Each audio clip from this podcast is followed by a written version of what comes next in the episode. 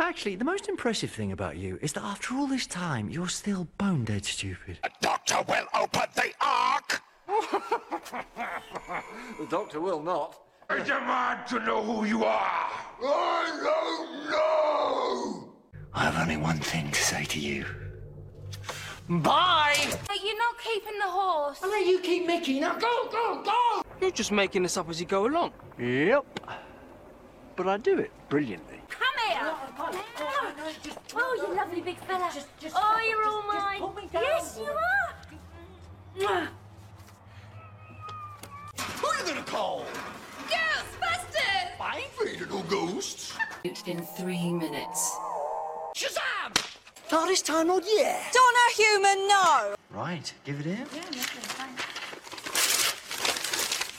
Oh, Doctor, you're so handsome. Yes, I am. Thank you. No, bo, ho, show, ko, ro, to, so. Porque doesn't go before Joe. So you look good for 903. You should see me in the morning. Okay. State your name, rank, and intention. The Doctor. Doctor. Fun. Hello.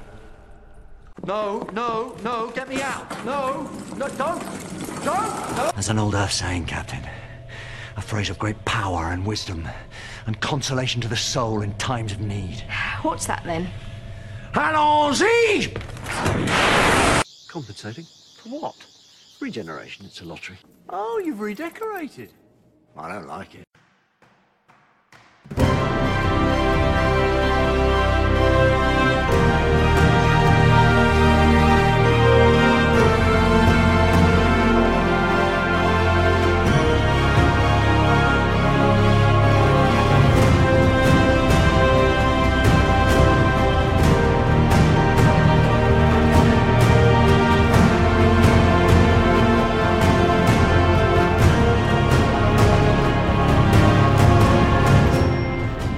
Kompott 945 Hammerboot. Hallo und herzlichen Glückwunsch zum 945. Kompott, den ich am heutigen äh, grauen, aber nicht schlimm kalten äh, Freitag, dem 22. September 2023, Tag 265 in der KW 38 aufgenommen habe. Das Intro sind nochmal ein paar Doc 12 Zitate. Was es hier aber wieder auf und in die Ohren gibt, sind nicht so sehr Zitate, sondern wieder die üblichen drei Teile, bestehend aus zwei Teilen, wo ich aktuelle politische Nachrichten vergangenen Woche kommentierend betrachte, beziehungsweise im dritten Teil aktuelle technische Nachrichten, inklusive äh, sogar zwei Updates. Was davon ihr konkret hören könnt, wenn ihr am Stück weiterhört, ist dann Teil 2 Politik, die zweite Hälfte an Politiknachrichten, in der sich ein paar Regierungs- und ein paar Wirtschaftsmeldungen eingefunden haben. 14,6 Grad, Feels like 14 Grad, Overcastige Greetings, die 14,6 Grad, Taupunkten 13, Wind macht irgendwas zwischen 14 und 22 km/h, Luftdruck ist mit 99,1 dabei, Cloudiness 100%, Visibility ist auf 40 Kilometer runter, Precipitation hat vorige irgendwelche Humidity 94%. Ich bin bei, die Tagesschau lässt uns gerade wissen, äh, Gesetz zum Energiesparen, US-Militärhilfe für die Orkane, UN-Dringlichkeitssitzung zu Bergkarabach. Und zwar bekommen Bund und Länder konkrete Vorgaben, um Energie zu sparen. Unternehmen mit einem hohen Energieverbrauch sollen spezielle Managementsysteme einrichten. Ja, okay. Äh, Weser Pro lässt von 6 Uhr wissen, es wäre 15 Grad, es wäre mostlich cloudig, viel Slackte 17, Taupunkt hätte 14, Humidität hätte 90 Prozent, Luftdruck wäre immer noch 99,2 oder gemessen 99,6. Der Wind wäre irgendwo zwischen 9 und 24 km/h unterwegs. Oder DVD. Handstand 6 Uhr 14,6 Grad, Cloud Cover 100%, Taupunkt 13,66, Luftdruck 998,1, Humidity 94, äh, Visibility 40 Kilometer, Wind aus 230 zwischen 14,4 und 22,3.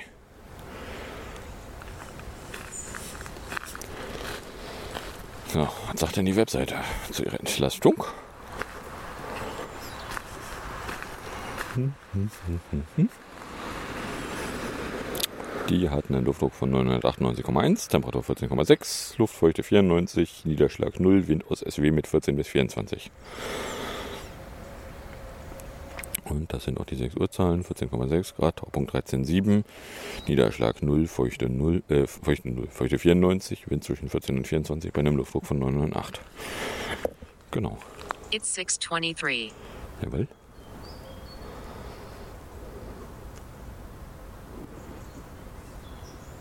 Weather 623. Cloudy 15 degrees Celsius. Feels like 15 degrees Celsius. Dew point 14 degrees Celsius. Visibility 24.52 kilometers. Pressure 997.92 millibars. Rain 0 millimeters with 57% probability. Air quality 2. Good. Sunrise 40 minutes from now. Mhm. So. Kommen wir dann bei der Regierung an. Da hätte ich als erstes mal äh, Fefe von Sonntag. Lindwahl. Lindner verteidigt Porsche und Sylt. Hochzeit. Wer damit ein Problem hat, soll eine andere Partei wählen. Schreibt Fefe dazu messerscharf analysiert, Herr Lindner. Das kennt man ja so gar nicht von Ihnen. Ich kann mich dem Ratschlag nur vollumfänglich anschließen. Wer ein Problem mit Blendern, Protzern anderer Leute, geldverbrennenden Pleitier-Entrepreneurs hat, googelt mal Lindner Mumax, der sollte nicht die FDP wählen. Dass Lindner aus einer Firmenpleite, bei, die bei den anderen Investoren sechsstellige Schäden verursacht hat, mit einem Porsche rauskommt, findet in der FDP auch niemand merkwürdig. In diesem Sinne auch mein Aufruf. Wählt eine andere Partei. Ja, also ich meine, dass die FDP halt nur für die Reichen da ist, das überrascht jetzt auch nur Leute, die die FDP jetzt irgendwie noch nicht aus der Nähe gesehen haben. Ne? It is 625. So, dann GAWST. Äh, und zwar lehnte die SPD, stand Sonntagabend, Überlegungen ab, den Mehrwertsteuersatz auf Gas bereits zum Jahreswechsel wieder auf 19% anzuheben. Brachte ein, es brauche ein Gesamtkonzept für die Entlastung, Entlastungen von Unternehmen und Bürgern, sagte der finanzpolitische Sprecher der SPD-Bundestagsfraktion Schrodi einer Nachrichtenagentur. Die vorzeitige, eine vorzeitige Rückkehr zur höheren Mehrwertsteuer für Gaspreise als isolierte Einzelmaßnahme mitten in der Heizperiode sehe man kritisch.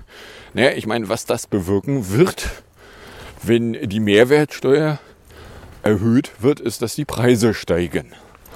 Unabhängig davon, wie die Liefersituation aussieht, ist ja Mehrwertsteuer ein Ding, das schlägt ja direkt in die Preise ein, weil es eben auf den Endverkaufspreis draufgeknallt wird. So, von daher mitten in einer Heizperiode eine Mehrwertsteuererhöhung. Was übrigens, äh, Herr Lindner, das ist eine Steuererhöhung. Warum wollen Sie eigentlich auf einmal eine Steuererhöhung? Ich dachte, die FDP stünde für keine Steuererhöhungen. Aber ich muss wohl auch kurz unaufmerksam gewesen sein, was äh, Forderungen der FDP angeht. Na? Mm, mm, mm. Zuvor hatte es Berichte gegeben, dass Finanzminister Lindner wegen der gesunkenen Gaspreise den seit Oktober des vergangenen Jahres ermäßigten Mehrwertsteuersatz bereits im Januar wieder von 7 auf 19 Prozent anheben will. Bisher hatte die Ampelregierung vor, erst im April wieder zu höherem Satz auf das Gas zurückzukehren. Das würde rechnerisch zu Mehreinnahmen für die öffentlichen Kasten von 2,1 Milliarden Euro im kommenden Jahr führen. Ja, und gleichzeitig wäre es ein, ein, ein, ein Hinweis auf äh, äh, benutzt weniger Gas. Benutzt noch weniger Gas. So, nun ist der Witz, der mitten in einer Heizperiode die Preise anzuheben. Ähm, ja, also ich meine, das kannst du machen, wenn du als Unternehmen irgendwie den Markt zerdrücken willst. Was das als politische Botschaft bringt, ist mir nicht so richtig klar. Na, aber hey.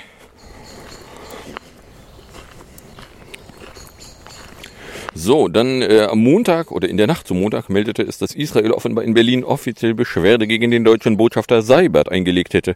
Darüber berichtet eine Agentur und nennt als Quelle einen israelischen Repräsentanten, der den Vorgang bestätigt habe. Der Grund sei demnach Seiberts Teilnahme an der Sitzung des obersten Gerichts zum umstrittenen Umbau des israelischen Justizsystems. Der Besuch werde als Einmischung in Israels innere Angelegenheit angesehen. Moment, inwiefern ist es eine Einmischung, wenn ein Botschafter bei einer Gerichtsverhandlung anwesend ist? Es ist nicht so, als hätte er da irgendwie Rederechte. Ja, es ist Seibert. Ich mag Seibert nicht. Aber also Rederechte, wenn er sich jetzt dann da irgendwie hingestellt hätte und verkündet hätte, so ja, er findet das auch alles scheiße, dann würde ich verstehen, wenn man sagt, so ja, der mischt sich ein. Aber wenn er einfach nur anwesend ist, sich da als Öffentlichkeit anguckt, was das Gericht denn da gerade äh, mit sich selber verhandelt, äh, sehe ich da jetzt keine akute Einmischung. Die Beschwerde von Außenminister Cohen sei über den israelischen Botschafter in Berlin Prosor übermittelt worden. Mhm. Seibert selbst hatte ein Video von sich im Gerichtssaal postiert. Darin sagt er auf Hebräisch, es, er denke, es geschehe etwas Wichtiges für israelische Demokratie. Ja gut, das ist eine Wortmeldung. Äh, als Freunde Israels schaue man mit großem Interesse auf das oberste Gericht. Ja, also ich meine, das, äh, die Frage, ob Israels faktische Abschaffung des äh, illegale Gesetze darf der, das oberste Gericht zurückpfeifen. Äh, dass das ähm, also zumindest demokratietheoretisch schon nicht ganz unspannend ist. Civil Twilight from 629 to 703. 34 Minuten. Äh, da kann man drauf kommen, ja. Dass äh, die immer weiter Abschaffung des Rechtsstaates in Israel für Leute, die Rechtsstaat geil finden, auch irgendwie doof sein könnte. Da kann man auch drauf kommen, ja. Ob man das jetzt dann irgendwie unter der Hand verkünden muss und nicht einfach offiziell als äh, deutsche Bundesregierung äh, sagen, so ja, schön Rechtsstaat haben sie da, im wir machen jetzt mit ihnen das, was wir mit anderen Ländern, die wir für nicht rechtsstaatskonform halten, äh, regelmäßig machen. Morning Twilight 629.47 bis 703.01, sagte zumindest dann bei Sunset. Jawohl. So, äh, na, also man könnte ja auch einfach mal die Maßnahmen ergreifen, die ansonsten irgendwie immer gegen äh, Nichtrechtsstaaten ergriffen werden und bei jeder unpassenden Gelegenheit was von Menschenrechte faseln. Könnte man machen man macht sich halt weiter moralisch lächerlich, weil man das dann nicht gegenüber allen anderen Ländern machte, die das mit dem Rechtsstaat auch nur sehr begrenzt einhalten. So äh, Staaten, die sich zum Beispiel äh, außerhalb ihres eigenen Landesgebietes Folterknester halten, wo seit Jahrzehnten Leute gefoltert werden, deren äh, juristischer Status, als es wären irreguläre feindliche Kämpfer, äh, auch nicht im Völkerrecht so jemals vorgesehen gewesen ist na, aber äh, ja, so, ähm, ähm, ähm, ähm, na, so, da jetzt irgendwie was von Einmischung fabulieren, ja, kannst du bringen. Äh, ich weiß jetzt nicht, ob der Seibert sich da angemessen verhalten hat. Und ich mag den Seibert nicht. Von daher äh, ziehe ich mich da bewusst raus und sage so, ja, okay. Äh, da gab es dann allerdings Montagmittag ein Dementi. Am Morgen hieß es, Israel habe offiziell Beschwerde gegen den deutschen Botschafter Seibert eingelegt. Doch das stimme offenbar nicht. Das Auswärtige Amt hat inzwischen entsprechende Berichte dementiert. Die Berichte über den Eingang einer offiziellen Beschwerde Israels über den deutschen Botschafter in Tel Aviv, Steffen Seibert, seien offenbar falsch. Das Auswärtige Amt teilte dem ARD-Studio Tel Aviv mit, man könne die Medienberichte bezüglich einer offiziellen Beschwerde des israelischen Außenministeriums nicht bestätigen. Man kann sie nicht bestätigen, ist jetzt nicht ein, es gibt keine. Sondern es ist nur ein, also auf offiziellem Kanal haben wir hier nichts bekommen. Na? Bla bla bla bla bla bla bla bla. So, oder anders ausgedrückt, wenn man mal genau hinguckt, ist es nicht ein, es gibt keine Beschwerde, sondern nee, wir haben nicht auf offiziellen Kanälen eine Beschwerde. Wir können nicht bestätigen. Na, zwischen es nicht und können nicht bestätigen ist noch ein geringfügiger Unterschied. Klar kann man jetzt als Tagesschau sich hinstellen und kann sagen, die gibt es gar nicht. Oder man nimmt einfach zur Kenntnis, dass es da ein auffallend spezifisches Dementi gegeben hat. Und dass äh, ja nun gerade in der Diplomatie die äh, Unterschiede zwischen einzelnen Wortwahlen relevant sein könnten. Sofern denn da irgendwie Diplomatie stattfindet. Aber. No? So, dann hätten wir OEC Lind, sind von Dienstagabend. Angesichts der schwachen Konjunkturprognosen der OECD für Deutschland bringt Bundesfinanzminister Lindner auf schnelle Umsetzung von Investitionen. Deutschland dürfe sich nicht ausruhen, wenn es seine internationale Wettbewerbsfähigkeit erhalten wolle. Deswegen muss man dringend die äh, Umsatzsteuer für Gas erhöhen. Merken Sie was, Herr Lindner? Na, während man gleichzeitig, während der Bundesminister für Finanzen gleichzeitig laut über Steuererhöhungen nachdenkt, was von Investitionen erzählen, kannst du machen, bist aber nicht so richtig äh, durchgängig glaubwürdig.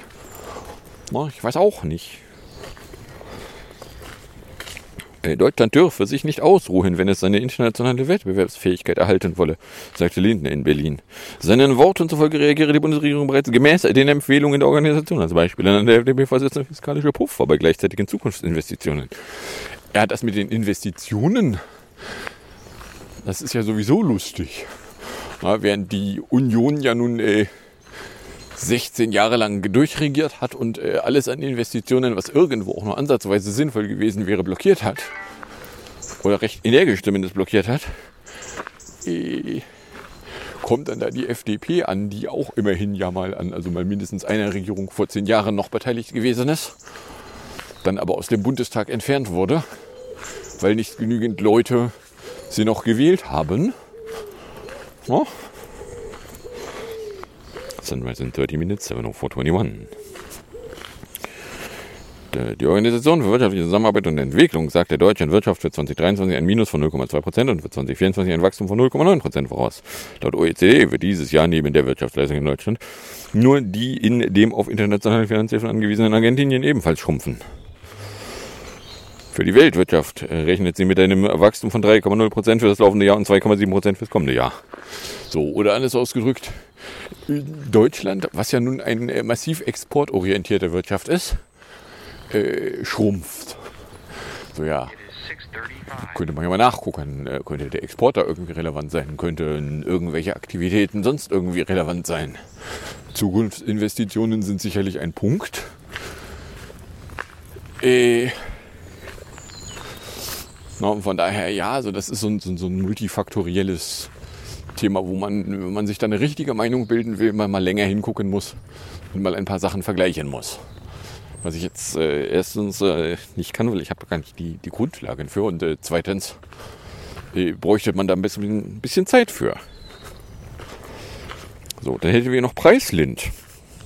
Weil äh, der Lindner hätte sich dafür ausgesprochen, die Strompreisbremse bis Ende April 2024 zu verlängern fordert aber zugleich eine frühere Wiederanhebung der Mehrwertsteuer auf Erdgas von derzeit 7 auf 19 Prozent. Das wäre auch für private Haushalte und Betriebe verkraftbar, denn wenn sie auf der anderen Seite durch die Verlängerung der Strompreisbremse weiter entlastet würden. Ja, aber die Strompreisbremse ist auf den Bruttobetrag und da knallst du dann trotzdem was drauf. Also die Preise werden teurer. Sie werden also nicht entlastet. So. Na, mal ganz davon abgesehen, dass ja auch irgendwelche äh, Klimaentlastungsgeschichten jetzt noch nicht gekommen sind. Na, so frei nach dem Motto, ja, also wer sich irgendwie eine Wärmepumpe einbauen lassen will, der kriegt dafür auch irgendeine Entlastung. Ja, dass du langfristig eine Entlastung kriegst, sorgt aber nicht dafür, dass du kurzfristig die Investition tätigen willst. Na, weil ja langfristig wirst du entlastet, weil du dann von steigenden Gas-Ölpreisen nicht betroffen bist. Na, den ganzen Entlastungsteil äh, bei irgendwelchen äh, Klimaverschärfungen, den äh, haben sie ja bisher recht organisiert weggelassen. So als Regierung insgesamt. Wer ist noch gleich in der Regierung für Finanzen zuständig, Herr Lindner? Ich komme gerade nicht drauf. Wäre es vielleicht möglich, dass das Bundesministerium für Finanzen äh, da relevant sein könnte? Wer steht dem noch gleich als Minister vor? Was, Lindner, das sind Sie selber? Ja. Na, also, weil sich einerseits irgendwie für äh, Preisbremsen, Preisobergrenzen aussprechen, ja. Andererseits die Mehrwertsteuer erhöhen. Die Mehrwertsteuer schlägt garantiert beim Endkunden ein. Weil die Mehrwertsteuer ist dafür da, beim Endkunden einzuschlagen. No? So, das zu einer Zeit, wo wir das Ende der Inflation noch nicht gesehen haben. Na, ich meine, die September-Inflationszahlen, die kommen halt Ende September. Meine Erwartungshaltung an die September-Inflationszahlen ist, da wird eine deutliche Reduzierung der Inflation auftauchen, weil anders als vor einem Jahr, als im September das Ende von 9-Euro-Ticket und Tank, Tankpreisrabatt für eine erhöhte Inflation gesorgt haben, dieses Jahr da keine signifikante Änderung an der Stelle passiert ist. Aber hey, so, kommen wir da mal bei der Wirtschaft vorbei. Äh, da gab es nämlich äh, seit dem Inkrafttreten des sogenannten Whistleblower-Gesetzes bei der neu geschaffenen externen Meldestelle des Bundes mehr als 100 Hinweise, die da eingegangen wären. Und zwar wäre äh, von Anfang Juli bis zum 12. September 113 Meldungen da eingegangen. Die meisten davon gingen den Angaben zufolge über ein Online-Formular ein. Auch die Beratungsleistung der Meldestelle werde rege in Anspruch genommen. Sie wies zudem darauf hin, dass die externe Meldestelle des Bundes einen regelmäßigen fachlichen Austausch mit den Hinweisgeberstellen des Bundeskartellamts und der Bundesanstalt für Finanzdienstleistungsaufsicht pflege. Am 2. Juli war das Hinweisgeberschutzgesetz in Kraft getreten. Es soll Menschen, die Missstände aufdecken, vor Entlassung und Schikanen schützen. Behörden und Unternehmen müssen Anlaufstellen schaffen, die Meldungen zu Betrügereien, Korruption oder zu Verstößen gegen Tierschutz oder Umweltschutzregeln entgegennehmen. Ja, so. Also ja, 113 Meldungen wären da in den noch nicht mal drei Monaten schon eingegangen. Hm, interesting. Ja, ja ich habe keine Ahnung, sind das viele, sind das wenige, weiß ich nicht. An wie vielen von den Meldungen stellte sich denn raus, ist was dran oder sind die äh, den Meldungen folgenden Verfahren noch überhaupt gar nicht so weit, dass man da schon äh, Auswertungen drauf machen kann und es ist jetzt quasi nur ein Eingangspostkorb. Eine Eingangspostkorbmeldung ist toll, ist aber dann halt keine richtige Aussage. So, von daher, ja, also es sieht erstmal aus, wie sie melden, erstmal nur die Eingangszahlen, die rohen, die nackten. Ja. So, dann äh, Unitrück. Heise-Ticker meldete Montagmittag, dass äh, Unetti eine Kurskorrektur bei seinem höchst umstrittenen neuen Bezahlmodell angekündigt hat. Weil, äh, ja, denen ist auch aufgefallen, dass äh, da sehr viele Spieleentwickler sich äh, plötzlich von ihrer Plattform abwenden wollen. Ja, und mit dem, nachdem da Proteste einschlagen, robben sie dann von ihrem Vorhaben weg. Äh, haben sie aber das Vertrauen schon zerstört. Ich glaube nicht, dass jetzt noch viele Leute sagen, ach, ja, also jetzt, wo sie doch nicht für jede Installation Geld haben wollen, bleiben wir doch bei Unity. Sondern also wer schon damit angefangen hat, sich dann auf eine andere Spieleplattform umzusiedeln, wird das sinnigerweise weitermachen. Immer vorausgesetzt, es gibt irgendwo eine Spieleplattform, in der man sich einigermaßen sicher sein kann, dass die einem dann nicht irgendwann die Regeln nachträglich ändert. Oh, aber hey, wir entschulden uns für die Verwirrung und Verärgerung, die die am Dienstag angekündigte Rundteam-Richtlinie verursacht hat. Wir hören zu, sprechen mit unseren T-Arme-Mitgliedern unserer Community, unseren Kunden und Partnern. Aha, ja. So, äh, mir wäre jetzt noch nicht über den Radar gehuscht, dass es da dann tatsächlich äh, schon eine Aussage dazu gegeben hätte, wie denn die neuen Regeln jetzt dann doch aussehen sollen. Auf der anderen Seite ist mir Unity sowieso erst hinterher aufgefallen, von daher. Ja, na, also wie gesagt, wer da weg wollte, äh, tut gut daran, trotzdem wegzuwollen. Weil, äh, ja, also denen ist auch schon, die haben gesagt, okay, schöne Regeln haben wir da und stand eigentlich auch dran, wir würden die jetzt nicht einfach so ändern. Hammer aber. Aber jetzt werden wir die Regeln Schwör, Doppelschwör nicht nochmal wieder ändern. Ja, nee, doch. Ihr habt ja schon gezeigt, dass ihr die Regeln nicht einhaltet. No? E, 1 und Cheap. Und zwar erinnert euch noch an 1 und 1. Das soll ja mal irgendwie das vierte 5G-Netz mobil werden. Der operative, das Operative an dem Satz ist soll.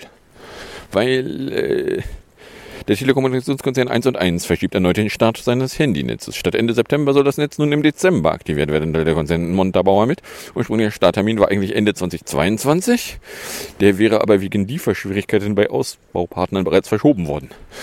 Ja, und es gab da ja auch irgendwo eine Bundesnetzagentur-Auflage, dass sie äh, 1000 Basisstationen zu, ich meine, Ende 2022 hätten betreiben sollen, was sie so ganz und überhaupt gar nicht eingehalten haben, sondern äh, die Anzahl war da sehr einstellig.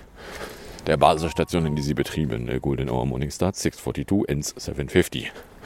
So, eine sehr einstellige Anzahl Basisstationen ist logischerweise nicht geeignet, die Forderung von 1000 zu erfüllen. So, und logischerweise wirst du mit einer einstelligen Anzahl Basisstationen auch keine Bevölkerungsgruppe ordentlich abdecken können, weil entweder hast du eine ordentliche Abdeckung dann irgendwie an einem Ort oder du hast halt äh, an bis zu zehn verschiedenen Orten ein bisschen Abdeckung. Aber hey, Ja, also ja, stellt sich raus, ein 5G-Netz aufbauen ist halt nicht einfach. Ach was. So, dann äh, Geek Insolvent. Gigaset aus Bocholt ist vor allem für Deckt-Telefone bekannt. Genau das Geschäft läuft aber zuletzt unerwartet schlecht. Ne, Das ist das Unternehmen zahlungsunfähig? Ja, und hat äh, Insolvenzantrag gestellt. Da, da, da. Ziel sei eine nachhaltige Restrukturierung der wirtschaftlichen Basis. Unternehmensführung macht einen unerwarteten und erheblichen Umsatzrückgang im zweiten Halbjahr 2023 für den Schritt verantwortlich. Ja, so. Also ey, bei Gigaset läuft das mit dem Verkauf irgendwie nicht wie erwartet. Und deswegen äh, haben sie da, erstmal einen Insolvenzantrag gestellt und werden da jetzt äh, irgendwas umorganisieren. Gegebenenfalls mit reihenweise Entlassungen. So. Ja, ähm, sind Deckt-Telefone, die ja am anderen Ende immer noch ein Festnetztelefon haben, Festnetzanschluss benötigen, sind die jetzt irgendwie noch der heiße Scheiß? Also heiß eher nein. Äh, Gibt es da irgendwelche neuen Probleme? Nicht, dass ich wüsste, aber. So, übrigens, Rohrbaustand. Stand heute früh sind sie beim den Kanal da ausbaggern tatsächlich schon um die Ecke. Sie sind aber noch nicht so weit, dass sie an der Stelle rumgebaggert hätten, wo die WT-Kabelleitungen liegen sollen. Laut ihrer eigenen Zeichnung. So, da warte ich ja noch händeringend drauf, dass sie da eben nichts kaputt kloppen. Weil wenn sie da was von kaputt kloppen würden, das fände ich persönlich nicht gut. So, und dann hätten wir hier noch äh, eine Meldung von Mittwoch früh. Die Erzeugerpreise in Deutschland sind nämlich im August im Vergleich zum Vorjahr um 12,6 Prozent gesunken. Wie das Statistische Bundesamt mitteilte, handelte es sich um den stärksten Rückgang seit Beginn der Erhebung im Jahr 1949. Allerdings sei die Entwicklung auf das sehr hohe Preisniveau im Vorjahr zurückzuführen. Im August 2022 waren die Erzeugerpreise infolge des Krieges in der Ukraine mit mehr als 45 Prozent so stark gestiegen wie noch nie. Oder anders ausgedrückt, dass da jetzt eine Senkung passiert, ist halt nur ein Echo von, es ist nicht die Steigerung aus dem Vorjahr, die absurd hoch war, nochmal aufgetreten, dann ist natürlich eine Senkung zu erwarten. Ne, genauso wie die Inflationsrate für September. Ich meine, es hat ja einen Grund, dass ich erwarten kann, dass die Inflationsrate für September äh, über das Jahr rapide sinken wird. Weil nun ja, die Inflationsrate im September 2022 ist stark gestiegen, weil 9-Euro-Ticket und, Stro- äh, und Tankkosten äh, Bremse ausliefen. So. Na ja, da musst du dann einmal ins Vorjahr gucken. Nein, sowas. So, wenn das Statistische Bundesamt schon mitmeldet, dass das übrigens daran liegt, dass man mal kurz einmal ins Vorjahr gucken muss, weil die Journalisten tun es ansonsten ja nicht. Na? Weil Journalisten tun das ja nicht. Die haben ja, wie war das, als da 2020 irgendwie mal die Inflationsrate für ein halbes Jahr gesenkt war und dann die Journalisten ein Jahr später total überrascht davon waren, dass da absurde Inflationszahlen rumstanden, die halt damit zu tun hatten, dass die Inflationsrate da noch mit dabei gewesen ist. Da haben die Journalisten das irgendwie spannenderweise nicht in jede Meldung mit reingemeldet. Dabei wäre es relevant zu wissen gewesen. So. Zack. So, wo sind wir jetzt? Noch nicht mal 26 Minuten. Ja, also was hatten wir jetzt hier für diese Teilfolge? Der Lindner, der da im Wesentlichen sagt, so ja, also äh, wer damit ein Problem hat, dass er sich bereichert, während andere Leute äh, da Verluste einfahren, äh, der soll halt eine andere Partei wählen. Ja, gute Empfehlung, Herr Lindner. Danke für den Hinweis. Äh, wer den noch brauchte, äh, wird den sicherlich jetzt befolgen.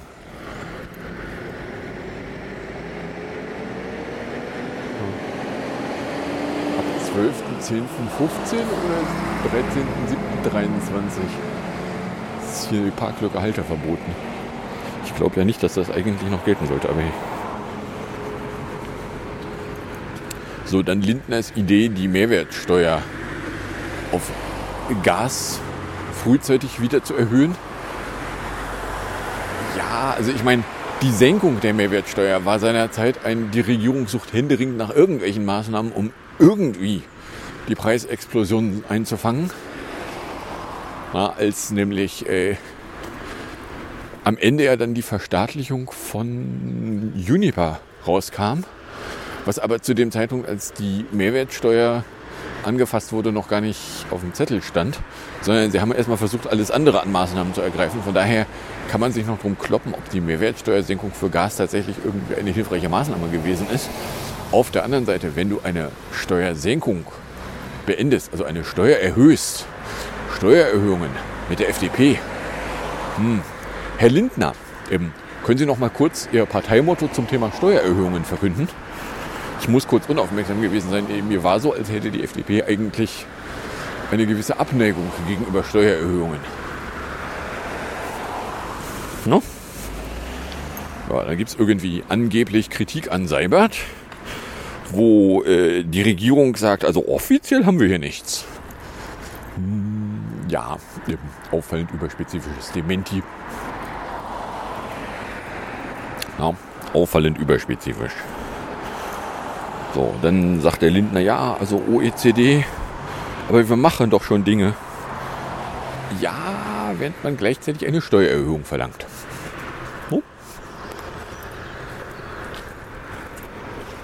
Das ist halt der spannende Teil.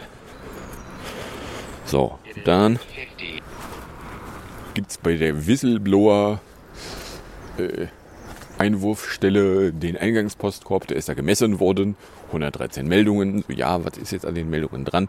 Steht da nicht. Haben sie überhaupt mal nachgeguckt? Könnte man das denn überhaupt nachgucken? Weiß ich nicht. Es gibt da jedenfalls keine Aussage zu. So, ne? Unity hat erst das Vertrauen zerkloppt. Dann ist ihnen aufgefallen, dass sie das Vertrauen zerkloppt haben und sie robben weg. Ja, es wirft halt die Frage auf, wenn sie jetzt von ihrem eigenen Bestreben wegrobben,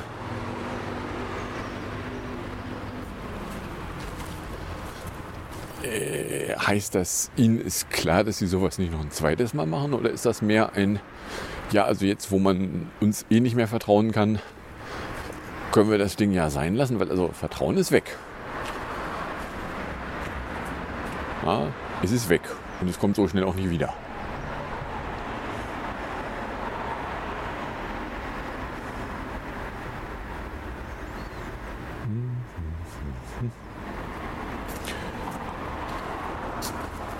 Mühle, Ahrensburg oder Reichstedt.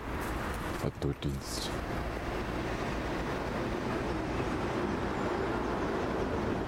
Inser Markt. Von Freitag bis Samstag. Ja, so. Äh, ja, 1 und 1 ist, äh, wird auch im September ihr Mobilfunknetz noch nicht äh, aktivieren. Noch nicht ernsthaft. Ja, es ist fast so, als wäre ein Mobilfunknetz aufbauen irgendwie eine komplizierte Sache. Ich weiß auch nicht. Wäre das vielleicht eine mögliche Begründung, warum äh, andere Firmen, die es versuchen wollten, es dann auch nicht erfolgreich geschafft haben? So, wie sind denn die bestehenden Mobilfunknetze da gekommen? Ja gut, die sind zu Zeiten entstanden, als äh, Mobilfunknetze noch nicht 5G waren. So. Ja, und äh, Gigaset hat dann einen Insolvenzantrag eingeworfen. Mal gucken, was da rauskommt. Ob wir da irgendwie nochmal was von wahrnehmen, weiß ich nicht. Die Erzeugerpreise sind jetzt im Jahresvergleich gesunken. Was sagt das Statistische Bundesamt aber nicht an jetzt, sondern an vor einem Jahr liegt. So. Und dann haben wir die halbe Stunde voll und kommen in der Musik und hinterher an. In der Musikecke hätten wir PS22 von, das waren die 2014er, in Da Club in 1,37. Gefolgt ist das Ganze dann äh, vom schönen Morgen vom 11. September, wo sich der Köpersbusch mal zu G20 in 4,39 ins Benehmen setzte. Dann sage ich danke fürs Anhören, fürs Runterladen, nicht so sehr fürs Streamen. Für den Fall, dass es euch überkommt und ihr irgendeine Form von Reaktion in meine Richtung loswerden wollen würdet, dürftet ihr das tun, indem ihr einen äh, Tröd an Tröd-Café, eine Mail an computer.gmail.com oder wenn es euch ganz schön überkommt, auch einen, äh, nennen wir es mal Tweet at Kompott adressiertet und abschicktet. So, und dann wünsche ich euch jetzt viel Spaß mit der Musik und dem Outro und bis zum nächsten Mal, wenn ihr nichts dazwischen kommt.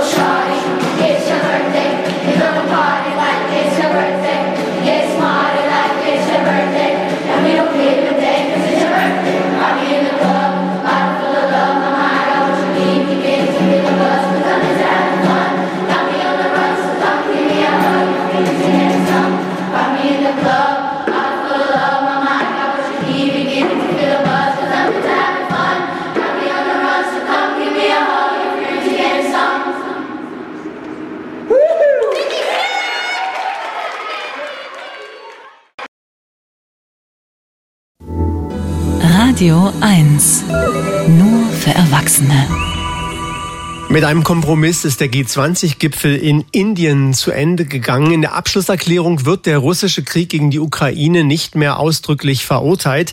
Russlands Außenminister Sergei Lavrov lobte die, wie er sagte, ehrliche und ausbalancierte Abschlusserklärung. Es sei dank der Geschlossenheit des globalen Südens, darunter Gastgeber Indien, gelungen, eine Ukrainisierung des Gipfels zu verhindern. Das sagte Lavrov gestern in Neu-Delhi. Eins ist klar. Der Montagskommentar mit Friedrich Küppersbusch. Er ist Journalist und Medienunternehmer. Guten Morgen, Herr Küppersbusch. Hallo, guten Morgen. Morgen. Morgen. Angeblich wurde intensiv um eine gemeinsame Abschlusserklärung gerungen. Ist die jetzt gefundene besser als, ja, sagen wir, gar keine? Ja, das ist ähm, so strange, diese Choreos bei solchen Gipfeln. Um die Abschlusserklärung wurde ja gerungen bevor der Gipfel überhaupt angefangen hat. Also es gab Emissäre von China und von Russland. Äh, beide Staatschefs, Regierungschefs haben nicht teilgenommen, weder Xi Jinping noch Putin. Und es wurde vorher also ausverhandelt, in welcher Weise kann das Thema russischer Angriffskrieg auf die Ukraine in der Abschlusserklärung überhaupt vorkommen oder nicht, um ja vielleicht sicherzustellen aus der indischen Sicht, aus Sicht des Gastgebers, die sich als Brückenbauer sehen, dass der Gipfel überhaupt stattfindet und nicht ihnen um die Ohren fliegt. Voriges Jahr in Indonesien, in Bali, wurde sehr deutlich gesagt, da äh, gab es im äh, Schlussprotokoll den Satz, die meisten Länder verurteilen den Krieg in der Ukraine auf das Schärfste, woraufhin Außenminister Lavrov dann sauber geradeaus ausgerastet ist und sich die äh, leicht werteblasierte Rede von Frau Baerbock gar nicht mehr angehört hat, abgehauen ist. Und einen solchen Eklat wollte man hier vermeiden. Äh, China sieht sich als Brückenbauer äh, zwischen den verschiedenen Ländern der Welt und ist ja wirklich eines äh, der letzten großen Länder, das sowohl mit den USA USA, mit China und mit Russland reden kann. Also insofern äh, war das ein Punkt für Narendra Modi, den äh, indischen Premierminister.